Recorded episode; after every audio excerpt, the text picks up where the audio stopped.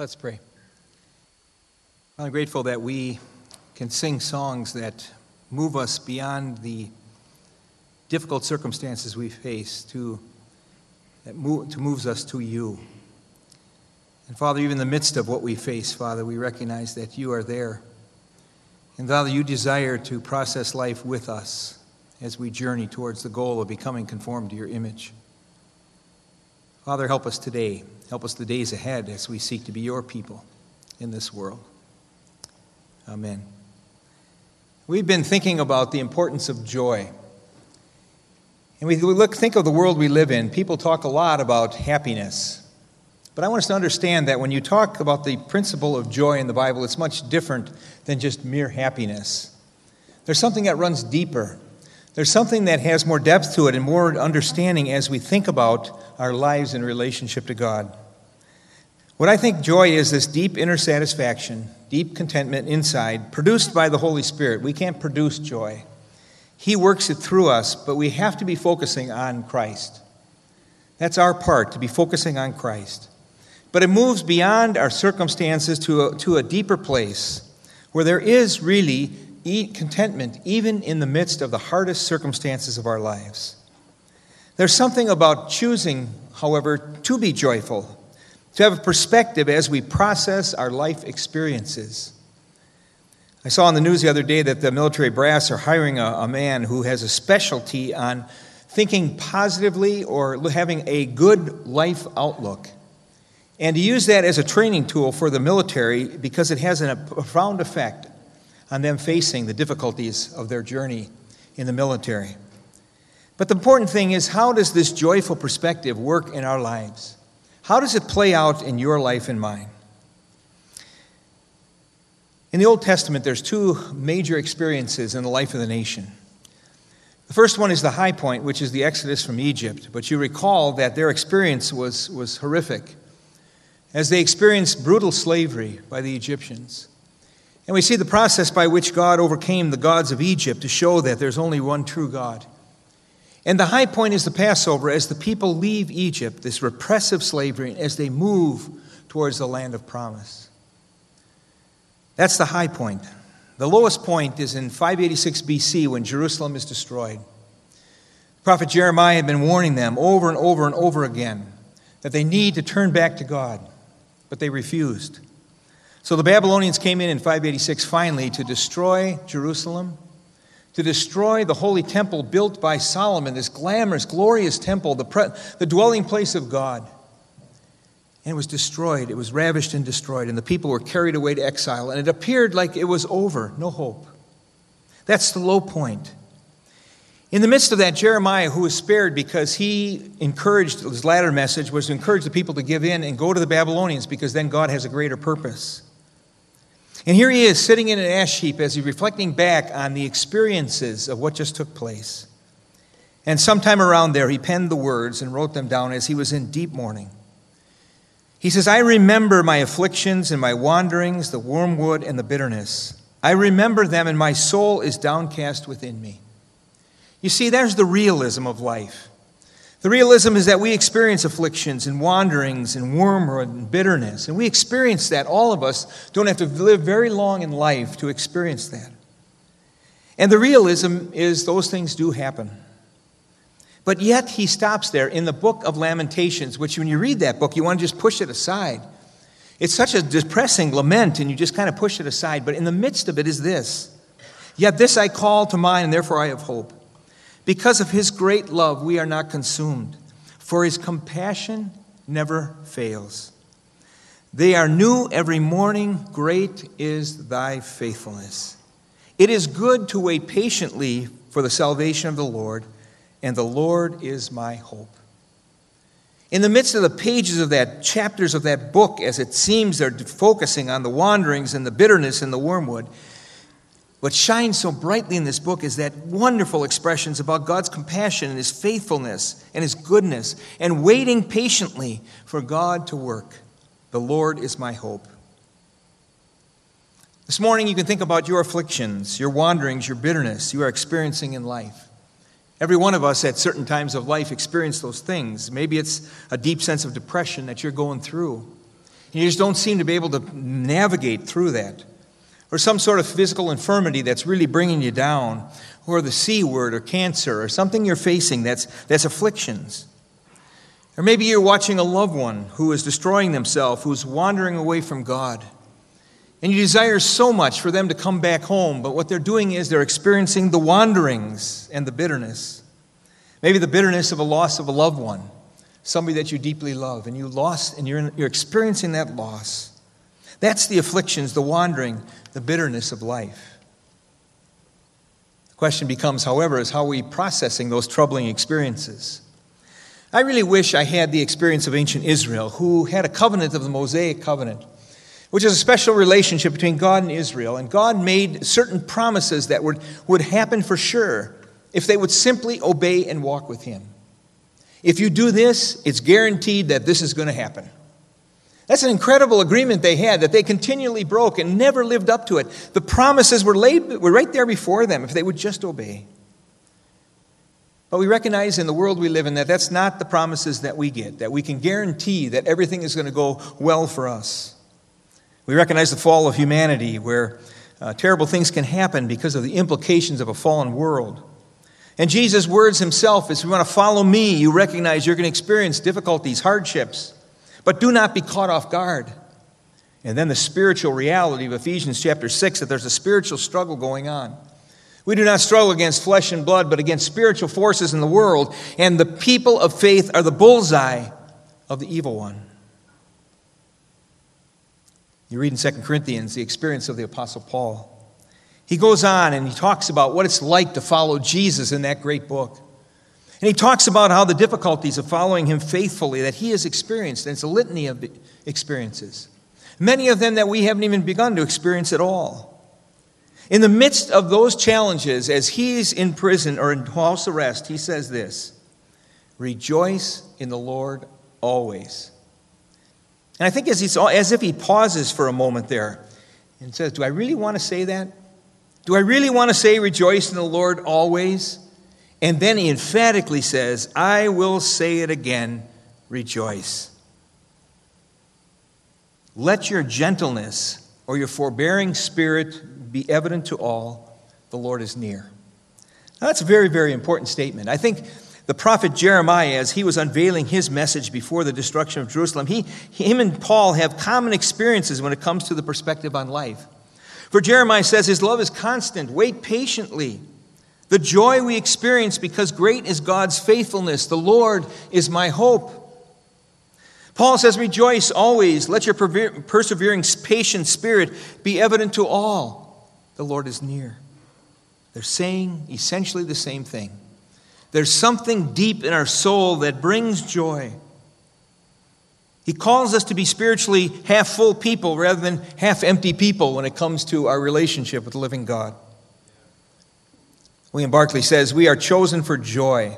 However hard the Christian way, it is both in the traveling and the goal, the way of joy.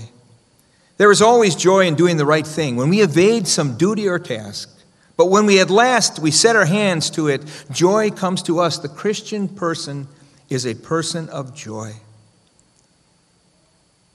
And the great Billy Graham says the ability to rejoice in any situation is a sign of spiritual maturity. Turn with me to uh, Philippians chapter 4 for just a moment as I unpack that verse. Those two verses about joy. How do we experience real joy with what we're facing, with what you're facing? What's robbing you today? of joy. And let's see if Paul's words can, can change your perspective. Again, joy is a deep inner satisfaction. Rejoice in that, experience that joy in the Lord always. And he twice mentions it emphatically. Paul stops after saying, Rejoice in the Lord. He focuses and says, Really? But again, forcefully, he says, Again, I say, rejoice. This is not a phony thing. Again, I've commented often on my upbringing, but upbringing, I had the feeling that if you're a Christian, you just always have to have this smile on your face. You always have to, even regardless of what you're facing, it's always the big smile on the face because what about your testimony to other people? You see, think about joy. It's realistic, it's deep, and it's realistic, folks. We're going through difficult times. We're going through difficult times. And there's a response of the soul of, that isn't always a smile on the face when we face difficult times. It's not the experience itself that is joyful, but we have to discover proper ways to process grief. How do we process grief? How do we process difficult circumstances in our lives? And I'm visiting that even now as I handle the grief of the loss of my brother. Many of you today are in the same boat. This joy that Paul talks about is also lifted up in another follower of Jesus, the half brother of Jesus, James, who speaks about the inner reality because of the outcome of the various challenges in life. And he says, Folks, consider it joy when you encounter various trials, not the trial itself. The testing of your faith produces something endurance, persevering spirit, persevering patience. And when it has its work, you are complete, lacking nothing. Completeness is the filling out of our character. The goal of the Christian life for us is to become conformed to the image of the living Christ, to have our soul in tune with the living God. These experiences in life, if we process them well, can move us towards that ultimate goal, again, of becoming like Christ. Do you remember the story of Tony Dungy when he lost his son? 18 year old son committed suicide at the end of 2005 football season. At the funeral service, you recall Tony Dungy, head coach of the Indianapolis Colts, offered a heartbreaking appeal to fathers. God can provide joy in the midst of a sad occasion, he said. This challenge is to find that joy. I urge you not to take your relations for granted. Parents, hug your kids every chance you get. Tell them you love them each chance you get. You don't know when it's going to be the last time. Tony John Dungy last saw his son at Thanksgiving in Indianapolis, and his son was in a rush to give the airport, and he did not get a chance to give him a hug.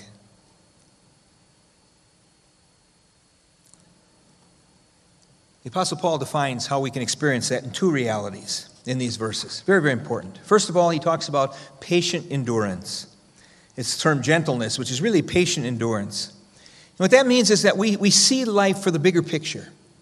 We don't see life as just one experience, and it's a focal point of life, but it's a, it's, it's a part of a long haul of the Christian experience, a greater reality. Have you seen people that are in this calm in the midst of great tragedies? Calm in the midst of great tragedies. The song we'll sing at the end of the service is a person who had a calmness, an inner calmness, even at the same time with deep inner pain. These are people who are processing their experiences with God. You know, this is not often a younger person. That's not to say anything about younger people lack character, but it's about the experiences of life. It takes time to understand what patient endurance is over the long haul. When I was 21 years old, I was engaged before I met Holly. And when I was engaged, I went down to, to Kansas to, to meet my one who's going to be my wife, and she broke off the relationship. And uh, in retrospect, it was good for her and good for me. But it broke off the relationship. And I can remember thinking, my world is over. Here's 21 years old, and I'm, I'm, I'm just devastated by this experience. In the little view of that, it was over. My life was over. I was young. Way back, I met my uncle as a pastor, and he spent a couple days helping me understand the bigger reality of God's presence in our lives and our experiences to give me hope. I wonder at times how we can prepare for tragedy. And the only ways we can is to prepare is for those difficult times in our lives is to be learning the lessons of our daily experiences in a trusting relationship with Christ. Every experience of life gives us an opportunity. And so, patient endurance, enduring patiently, even in the midst of what we face, to see the bigger picture of God's work in our lives. But the second reality is God is near at hand. God's near at hand, folks, now and all eternity. We're covering the book of Revelation, and it's a great, great book. the book of Revelation, by the way, is to give encouragement to believers. That's the purpose of the book. And one of the phrases in that so important, it says that God is the one who is, who was, and will be. Chapter one is so important to that book. I, when I, we go through that book, I keep, I'm going to keep saying, remember chapter one, remember chapter one, because it gives us the glory of Christ. But it's the one, he says, first, who is.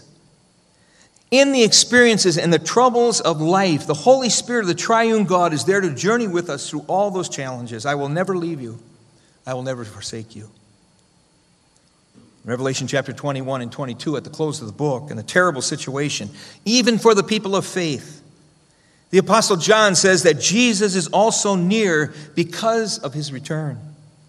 These words were to move us to the reality of Jesus' return to take us home, to recognize that that is when he is near. No matter how bad life is, is sisters and brothers around the world, we need to understand, and we need today, you need to understand the presence of the living God who is going to take us home. There is a final home, a final resting place where there's no more pain, no more suffering. The first order is passing away, and a new reality is moving of our eternal home. And the bigger picture of life moves us both from the present and it moves us to the glorious future. C.S. Lewis, in a grief observed as he lost his wife, says, God may not fix the pain with the, when the rope breaks and we fall into the valleys as thick as thieves, but he will commune with us in our sufferings and hope that it helps fix and form us into dependent, dependent souls, dependent on the powerful grace of Christ. So I was preparing the message in my office. I was listening to a song by Fernando Ortega.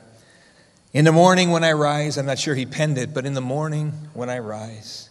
In the morning when I rise. When I rise, give me Jesus. When I am alone, and many times in our life experiences of this broad journey, we find ourselves feeling alone, even in the crowds. When I am alone, when I am alone. When I am alone, the bigger picture is Give me Jesus. You can have all this world, all that it has to offer, you can have.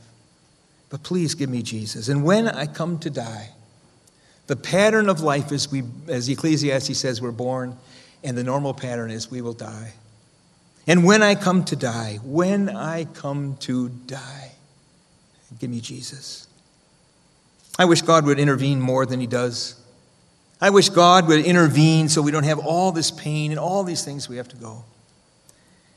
But I don't think He intervenes as much as we would love Him to intervene, but He does at times. But if not, we can be assured of this that He is with us. He is there with us, processing what we face in those most tough circumstances of life. Because He wants us to experience inner joy that wells up inside us by the work of the Holy Spirit that gets us to focus on Christ and the experiences of Jesus birthed in our lives. And when that happens, what wells up inside of us, even in the midst of difficult times, is joy. My hope and prayer for all of us is that's true in the midst of what we're facing. We can experience that inner joy. And I would encourage so many times God mediates his presence through his people. And many times I've experienced joy in my life because you have ministered to me, and hopefully I've ministered to you.